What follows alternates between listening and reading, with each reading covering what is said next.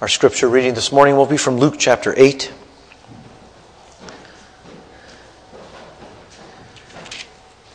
Luke chapter 8, or Luke 8, and I hope to begin at verse 40.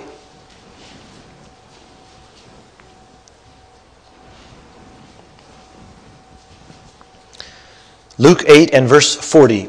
And as Jesus returned, the people welcomed him, for they had all been waiting for him.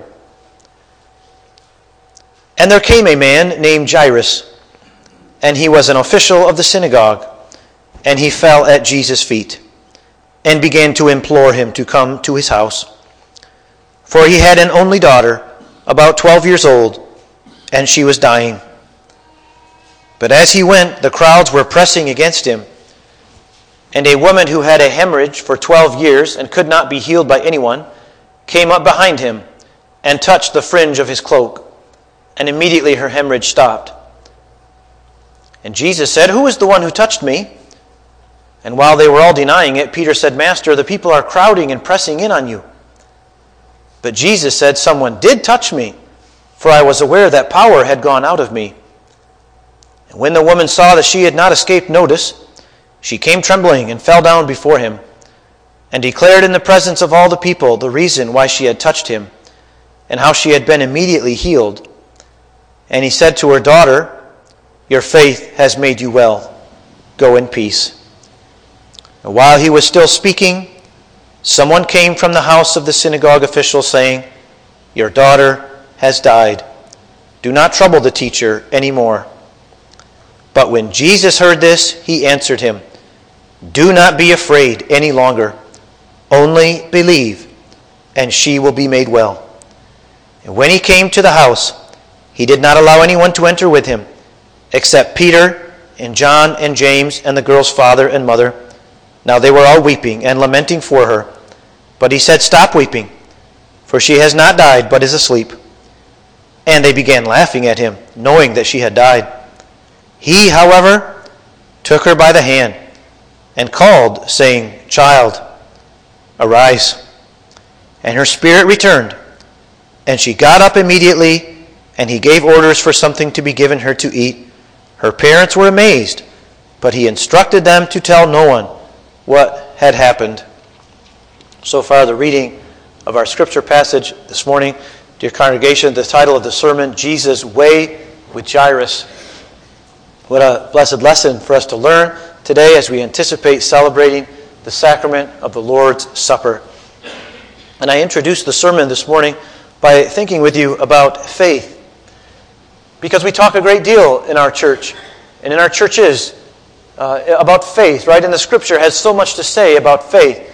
It's one of those, it's one of those uh, things, right, that is a gift of God. It is not something that we conjure up ourselves. It's not something that we, through habit and through discipline and through hard work, we come to have faith, right? It's a gift of God. He gives it to us. Such as faith. And we know that uh, faith, while it is very important, in 1 Corinthians 13 and verse 13, right, we're taught that the most important gift is love. Now, I'm not going to say anything more about that, but I just point that out to you. Faith is important, but Paul says that love is even more important, right? Faith, hope, and love are three gifts of God that he gives to his people. And they're all important, right? But he says that love is the most important. At any rate, though, I leave that for now and I focus on faith. Now, faith is important because faith connects us to the power of God. And that's really a, a a key thing that you can just kind of tuck into, the, into your minds and into your memories that faith brings the very omnipotence of God to us. Right? And you can think of that, right? You can think of even something electrical, right? Like this microphone here or a fan or whatever you might have, right? When that is plugged into the power socket, power immediately flows into that. Is it a fan? Is it an air conditioner, a computer, whatever it may be, right? And it lights up and it begins to function the way it is intended to function. And in the same way, Faith connects us to the power of God. It connects us, it joins us to Jesus Christ and all the power that he enjoys by reason of his being the second person of the Trinity. A congregation, when Jesus came to this earth and, and he ministered to people, he did miracles. And now these miracles are given us as pictures to show us what faith does. Because a miracle is a visible display of power. They all are, right? This man is lying there. He's lame, right? Jesus comes. He says, Get up. And the man not only stands up, but he jumps and he, he leaps, right? The blind man here, Jesus says, You know, uh, Jesus, Jesus heals him. And immediately his eyes open and he sees. A miracle then is, in our minds, always to be connected with faith. Jesus did miracles to teach his people and to teach us what faith is. Now, let me just say, incidentally, uh, again, I'm not talking about this this morning, but just so we understand these things, that a parable was often given by Jesus to teach us about repentance. Those are two things you can kind of keep in your mind that a parable teaches us about repentance, and a miracle teaches us about faith. And if you read the parables and you read the miracles of Christ in that way, with that little sort of interpretive clue, as it were, I think you'll see some new meanings in them, and you'll, you'll understand them correctly. But a miracle teaches us about faith. And a miracle is a visible representation of faith. And really, uh, dear friends, when we, when we stand before the table of the Lord, we have a miracle that is set before us, right? Now, the Roman Catholics, right, they want to teach us that the bread becomes the actual body of Christ and the wine becomes the actual blood of Christ, right? The whole idea of transubstantiation. Now, we reject that doctrine, but for all that, there's no question, in congregation, that this table represents a miracle. It represents the power of the saving love of Christ. And it's displayed visibly before us. And we receive it not by, not by physically chewing on bread as if that's the body of Christ, right? But, and uh, again, if you look at the outline there and you see that lovely quote there from Article 35 of our confession, we receive these, that is the bread and wine, by faith, which is the hand and mouth of our souls which is the hand and mouth of our souls. That's a beautiful a way to put it, isn't it?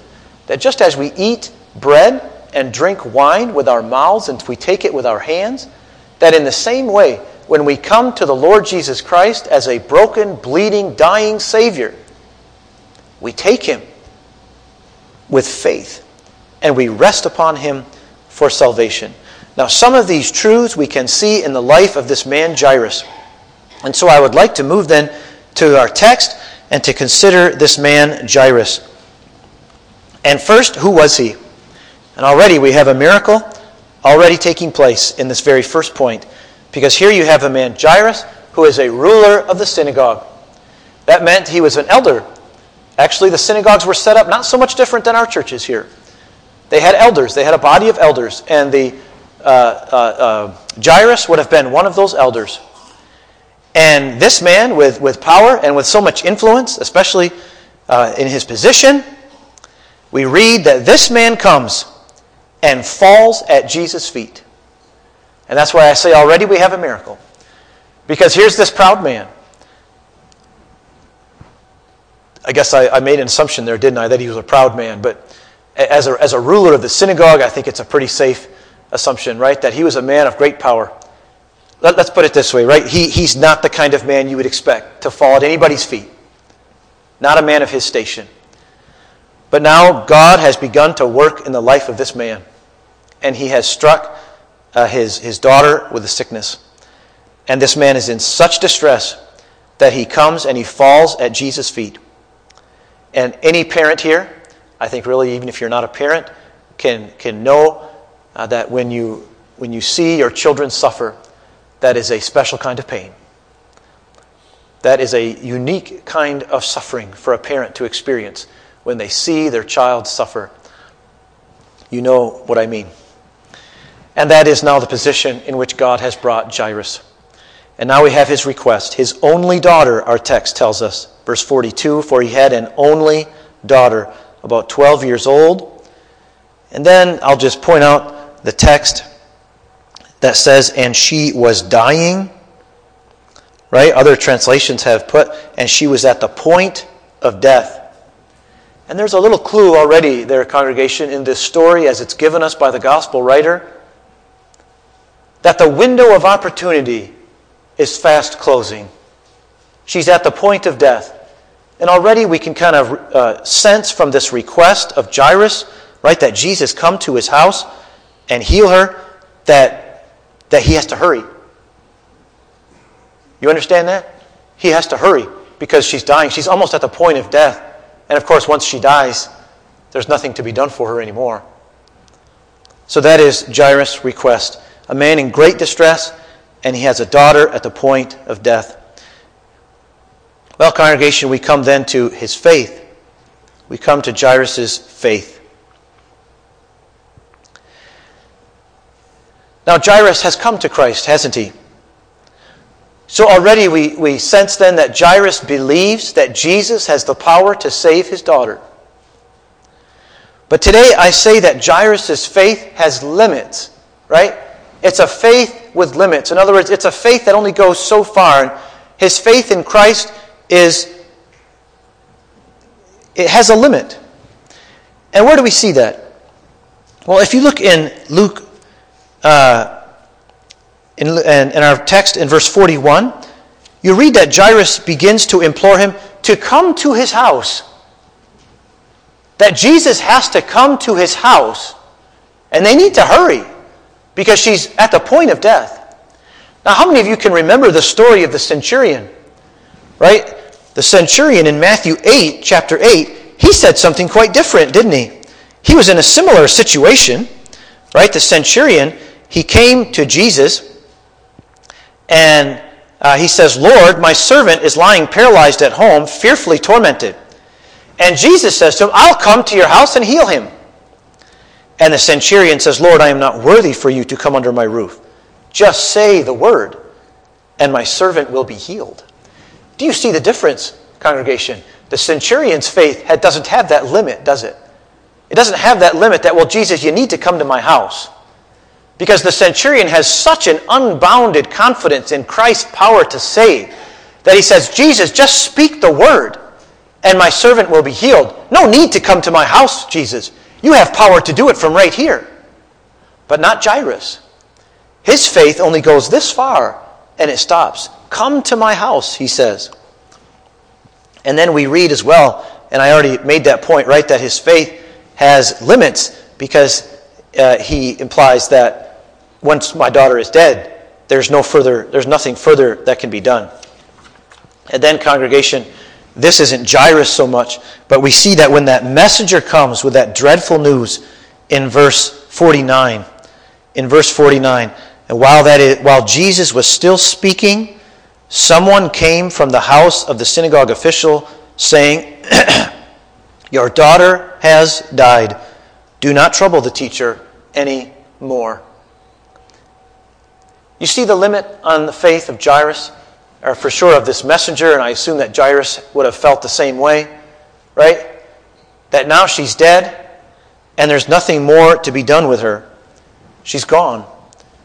And at that point, Jairus' faith stops. Now, of course, we would be thinking to ourselves, man, what do you mean she's dead? The second person of the Holy Trinity is standing before you. He has all power in heaven and earth. He created the entire heaven, uh, the universe. He can make alive, he can kill. He has the power, all that, but Jairus doesn't have that understanding, does he? Jairus does not have that understanding. And so he comes to this point then where he is, he is, his faith reaches its limit. And now Jesus way with him. We come then to the real title and subject of the sermon this morning how Jesus deals with this man whose faith has a limit. And in the first place, we notice delay.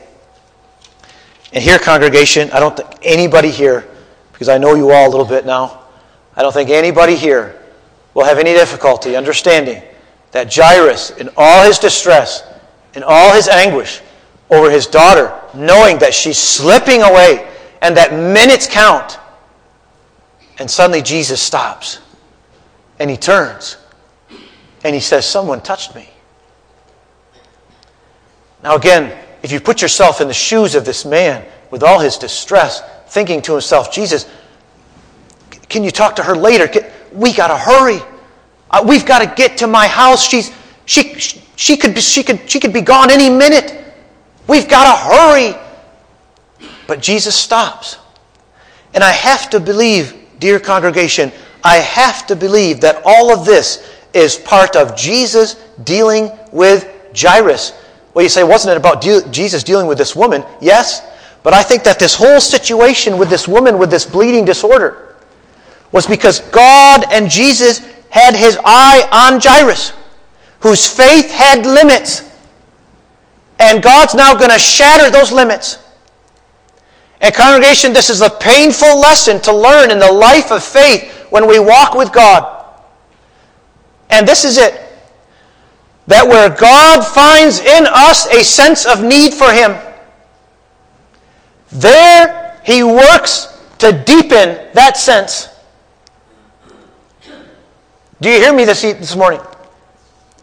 Where God finds in the life of His people a sense of need for Him, their God, that is such a precious thing, that their God will now begin to work to deepen that sense. God will display his power in the weakness and the inability, and let me use this word, the impossibility of man. Because that's now where God leads Jairus. He leads Jairus straight into this impossibility. Because now comes that messenger saying, There's nothing more to be done with her, right? And the messenger, I don't know who he was, I don't know, maybe she, Whoever it was, it is the voice of unbelief. That's how you're to hear that messenger this morning. The voice of unbelief. And that messenger comes and says, Don't trouble him any longer. There's nothing more that he can do. You had might as well return home to comfort your grieving wife and to assist the mourning family there. Don't trouble the master anymore. And Jesus hears that. Of course, Jesus hears it. And he knows now that he'll shatter the limits that confine this man's faith. And that's why he leads him into an impossibility. And he turns to deal with this woman. Could he have dealt with her later? Jesus, can't you first come to my house and then go back and take care of her? No. Jesus needs to deal with her because he's at work in the heart of that man, Jairus. Isn't that a wonder, congregation? What the love of Christ does for his people. Because that shows the extent of, of the fatherly love of God and the saving love of Christ. That he does not leave this man Jairus with that dysfunctional faith, maybe I can call it that, or deficient faith, but he works to deepen it by delay. By delay. And then he gives Jairus a visible demonstration of his power. And remember what I said at the beginning, right? That the miracles of Christ teach us about his power. And so now Jesus turns to deal with this woman, and Jairus is watching. And it's as if Jesus says, Jairus, now watch. Now watch, because here's this woman. And what does the text say about this woman? Again, all these little details fit into the purpose of this, the larger purpose of this story, right? What does the text say about this woman? She'd had this bleeding disorder for so many years, and no one could help her. She could not be healed by anyone. What an important detail, congregation. This woman was essentially dead. Right? Not only was she dead, uh, not dead physically, but her bleeding disorder was such that it was hopeless. Right? And the text makes us very clear to understand that. In fact, in one of the Gospels, it said that she had been to all kinds of physicians and she'd only been made worse. That's an important detail because the text, in a sense, wants us to see this woman as a hopeless case. Everybody had tried their best with her, and everybody had failed. And now Jesus turns to this woman. Now Jesus turns to this woman, to this hopeless case. By the way, this woman would have been dead also, in a sense, spiritually, because by reason of that bleeding disorder, she was rendered unclean by the law, which meant that she was not allowed to enter into the temple courts of God. She could not participate in Israelite worship because she was always unclean. So, in that sense, too, she's dead spiritually. She's unclean. Well, now this, this, this uh, Jesus, again, he's working with Jairus, and he displays before Jairus his ability to heal, his saving power. And this woman, and, and there's a whole sermon just there in that woman, isn't there? She sneaks up behind Jesus.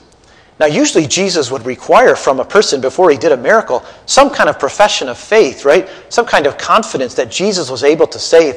But this woman sneaks up, and I love what Matthew Henry says she steals the blessing from him unawares. Why? Because she had faith. She had faith.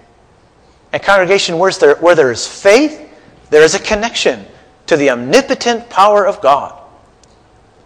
And because of that, she's healed. And Jesus turns to her and says, Your faith has made you whole. But then he turns back to Jairus. Jairus, as it were, Jairus, did you see what took place? And the text, by the way, makes it very clear that when Jesus healed this woman, she knew it immediately. She knew she had been made whole. Her bleeding stopped.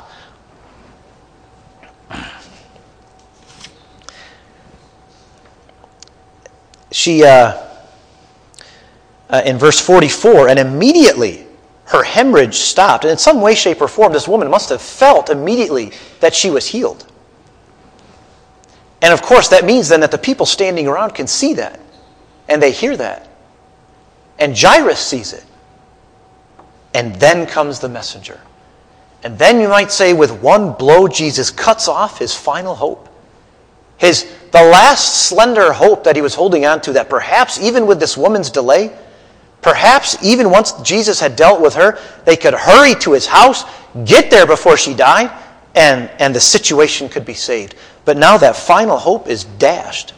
Right? When this messenger, and I said again, this, this, if this man's if I had to give this man a name, it would be unbelief.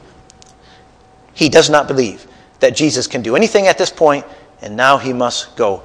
And that's Jairus' despair.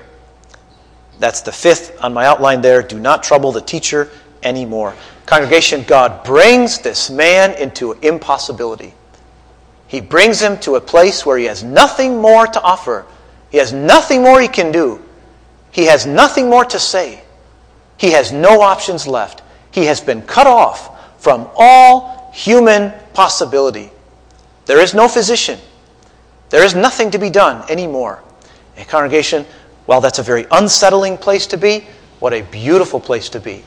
What a wonderful place when God brings us in our own life and walk of faith to that place where we have nothing more to offer where we have nothing left to say. We have no more options, no more solutions.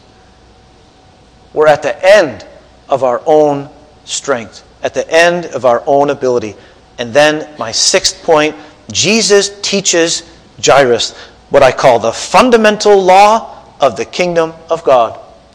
This is, you might say, the constitution of the kingdom of God. And Jesus gives it to us in verse 50. But when Jesus heard this, he answered him, Do not be afraid any longer, only believe, and she will be made well.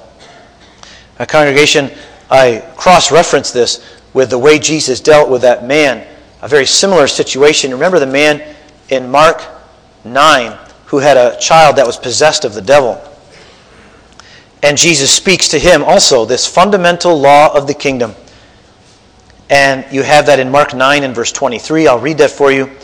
Where this man, again, he's reached his, his, the end of his own possibilities.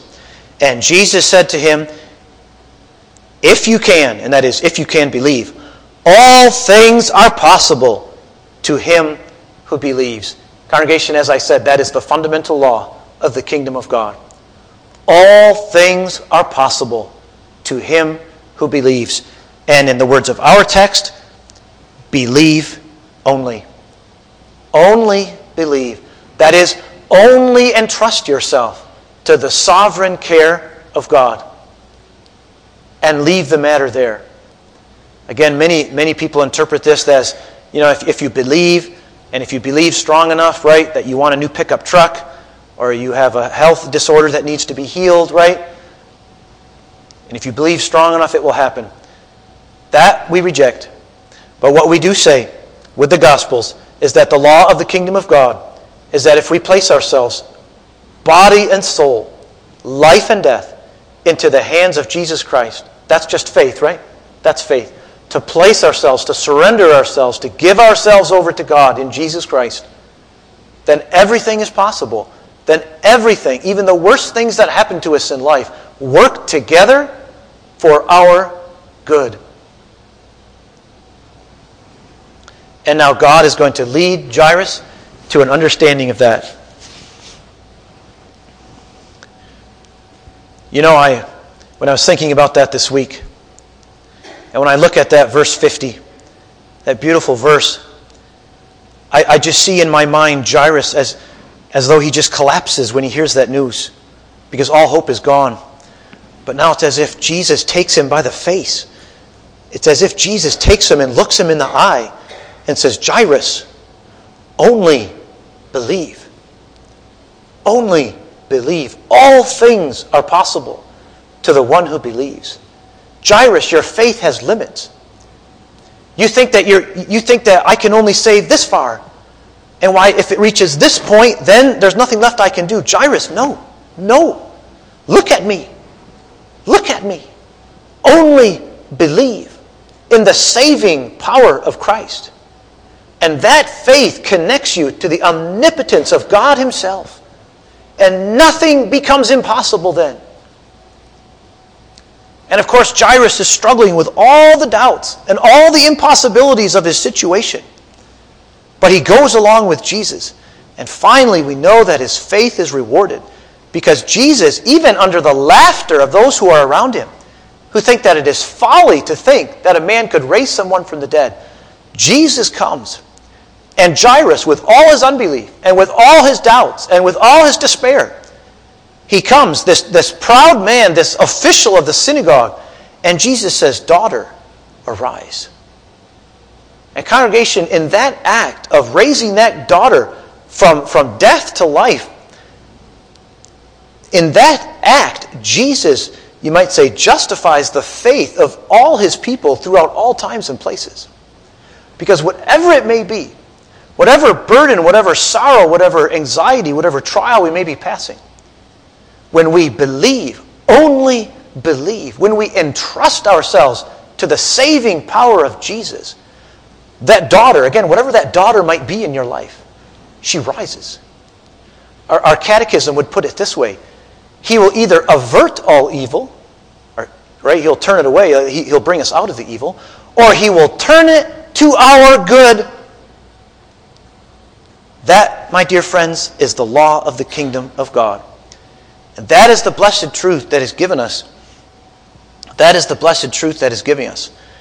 That Jesus gives to Jairus and that he gives to each of us. Congregation, I, I appeal to your own Christian experience then this morning.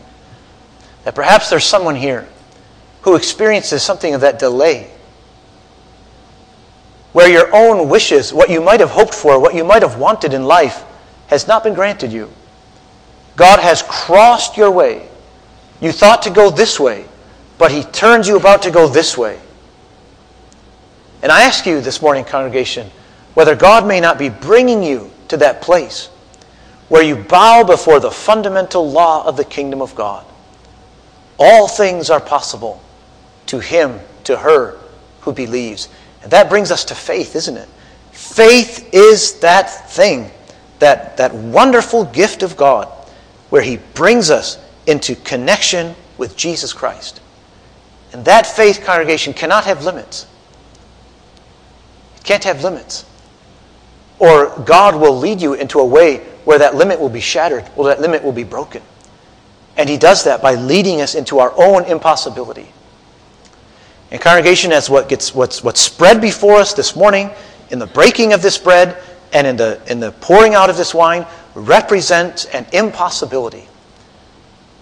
And that impossibility is that a, a, a guilty sinner could come into the presence of a holy God. And now this table represents the resolution of that impossibility. It represents the saving power of Christ to make possible what is impossible.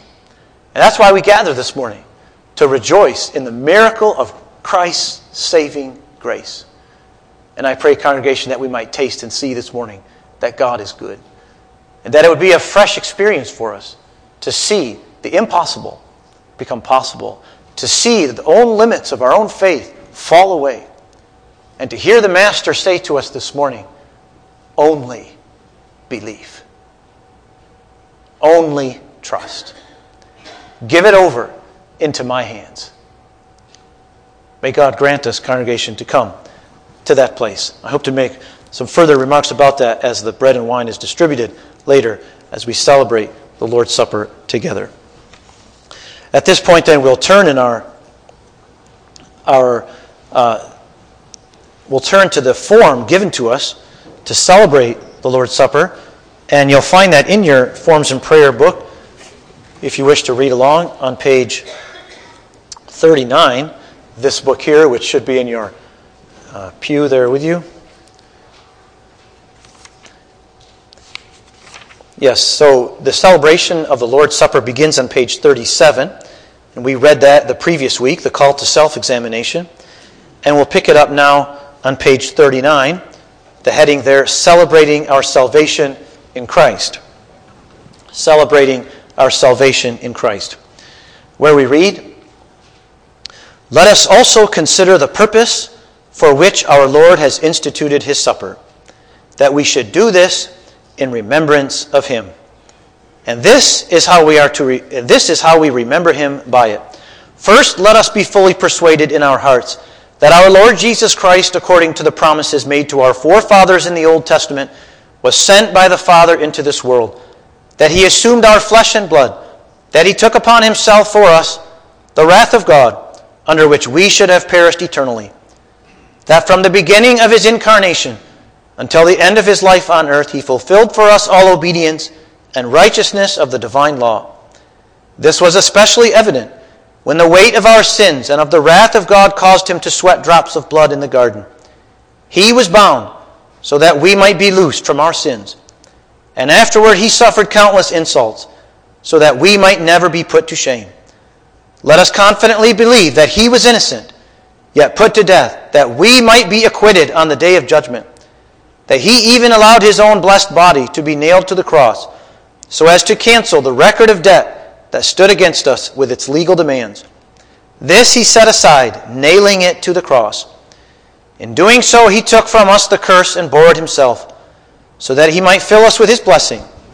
He humbled himself to the very deepest reproach and anguish of hell, in body and soul, on the cross, when he cried out with a loud voice, My God, my God, why have you forsaken me? He did all of this so that we might be accepted by God, never to be rejected by Him. Indeed, with His death and the shedding of His blood, He confirmed the new and eternal covenant, the covenant of grace and reconciliation, when He said, It is finished. In order that we might firmly believe that we belong to this covenant of grace, during the Last Supper, Jesus took bread, and after blessing it, broke it and gave it to the disciples and said, Take, eat, this is my body. And he took a cup, and when he had given thanks, he gave it to them, saying, Drink of it, all of you. For this is my blood of the covenant, which is poured out for many for the forgiveness of sins. That is, as often as you eat of this bread and drink of this cup, as a sure reminder and pledge, you shall be admonished and assured of my great love and faithfulness toward you. Because you otherwise would have suffered eternal death I give my body and blood for you in my death on the cross. And as certainly as this bread is broken before you, and this cup is given to you, and with your mouth you eat and drink in remembrance of me, so surely do I nourish and refresh for everlasting life your hungry and thirsty souls with my crucified body and shed blood. From the institution of this holy supper of our Lord Jesus Christ, we see that he directs our faith to his perfect sacrifice once offered on the cross as the only foundation of our salvation. By this sacrifice, he has become to our hungry and thirsty souls the true food and drink of life eternal. For by his death, he has taken away the cause of our eternal death and misery, our sin. He has also obtained for us the life giving Spirit, who dwells in Christ our head and enables us who are his members to have communion with him and be made partakers of his riches, including eternal life, righteousness, and glory. Besides, by this same Spirit, we are also united as members of one body in true Christian love. As the Apostle Paul says, because there is one bread, we who are many are one body, for we all partake of the one bread. As many grains are ground to prepare one loaf of bread, and as many grapes are pressed together to produce wine, so we who by true faith are incorporated into Christ shall be one body through Christian love for the sake of our dear Savior, Jesus Christ. He loved us so greatly in order that we might show his love toward one another, not only in words, but also in deeds. May the Almighty, merciful God and Father of our Lord Jesus Christ help us in this through his Holy Spirit. Amen.